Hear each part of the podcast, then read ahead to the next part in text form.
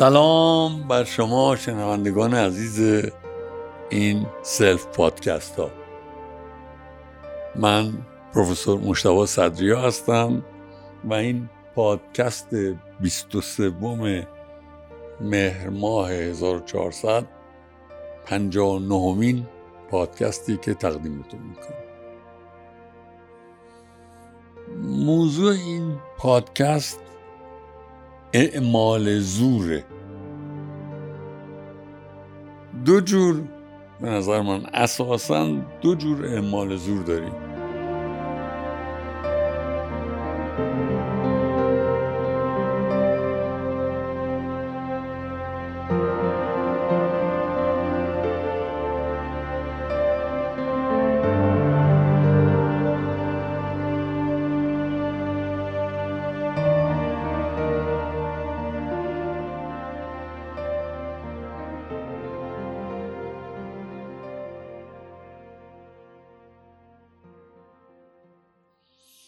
اول یک کسی یا جایگاه قدرت داره یا قدرت داره و از جایگاه قدرتش یا قدرتش سو استفاده می‌کنه و اعمال زور می‌کنه. این اعمال زور به نظر من اساسا چون مبناش قدرته و قدرت خصوصیت اصلیش ناپایداریه این اعمال زور دوام نخواهد داشت.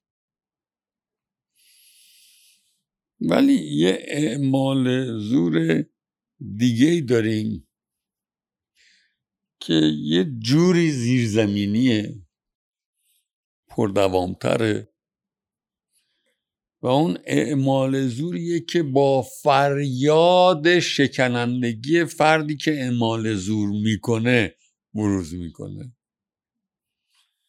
قشنگترین مورد اعمال زور بر پایه فریاد شکنندگی اعمال زور از طریق اشک و گریه است.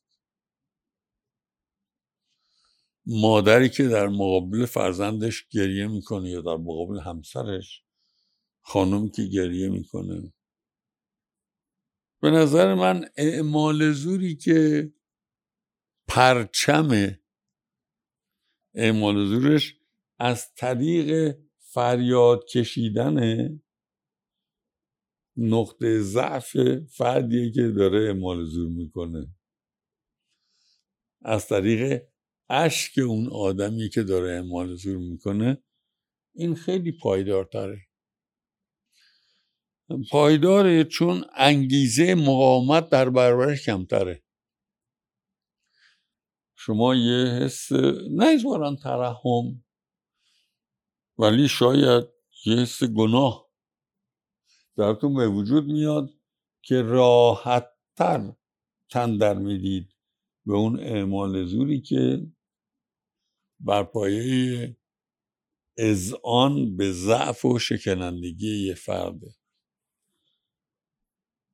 در مناسبات اجتماعی که من بهش میگم اپرای پکن که ما همه چیز رو اقراق آمیز بیان می‌کنیم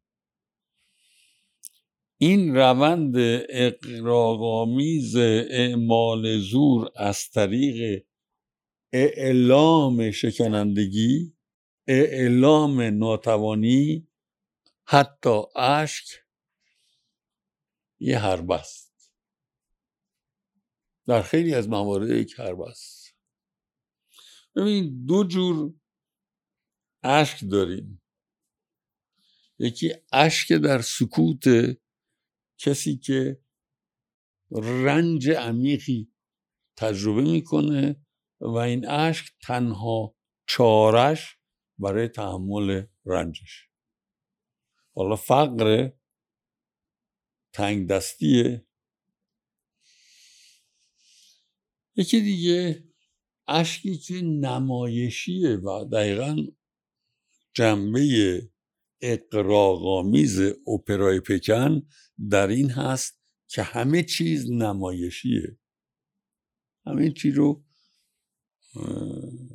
به صورت اقراغامیز نشون میدن برای اینکه نمایش بهتر موفق بشه به نظر من اعتماد به نفس واقعی فرد نیاز به اقراغامیز رفتار کردن رو محدود می‌کنه. کسی که اعتماد به نفس داره هیچ احتیاج نداره یک ضعفی رو به صورت اقراغامیزی مطرح کنه. به صورت نمایشی نشون بده و یه جوری حس ترحم بخواد. کسی که خواهان این هست که حقش حقوقش جایگاهش مورد احترام قرار بگیره. دارای حرمت باشه احتیاج نداره خودش رو بشکنه. و میشه می‌تونه با حفظ سلامت روان و جان خود بدون اقراق راجع به ناتوانایی های احتمالیش روابط مساوی برابری با اطرافیانش داشته باشه. و اگر نشه که این روابط مساوی برابر رو با اطرافیان بسازه پس این اصلا خود روابط زیر سوالن. اگر فرد روابطی ساخته باشه که برای حفظش بقایش احتیاج داشته باشه.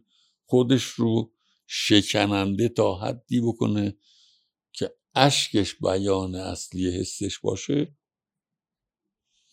یه اشکالی توی رابطه هست. توی اون شرایطی که فرد خودش رو درش قرار داده هست.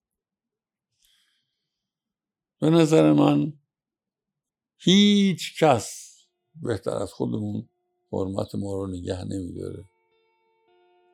و اون حرمتی برای ما درسته که مبناش اعتماد به نفس واقعی باشه. از جنبه های اعتماد به نفس کاذب و متفاوت از اعتماد به نفس واقعی یکی کسی که واقعا اعتماد به نفس داره متواضعه.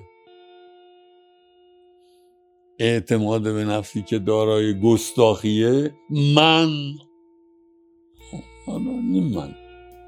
چرا اصرار داری من بکنی مثلا. اعتماد به نفس کاذب گستاخ اعتماد به نفس واقعی دارای تواضع خوب باشه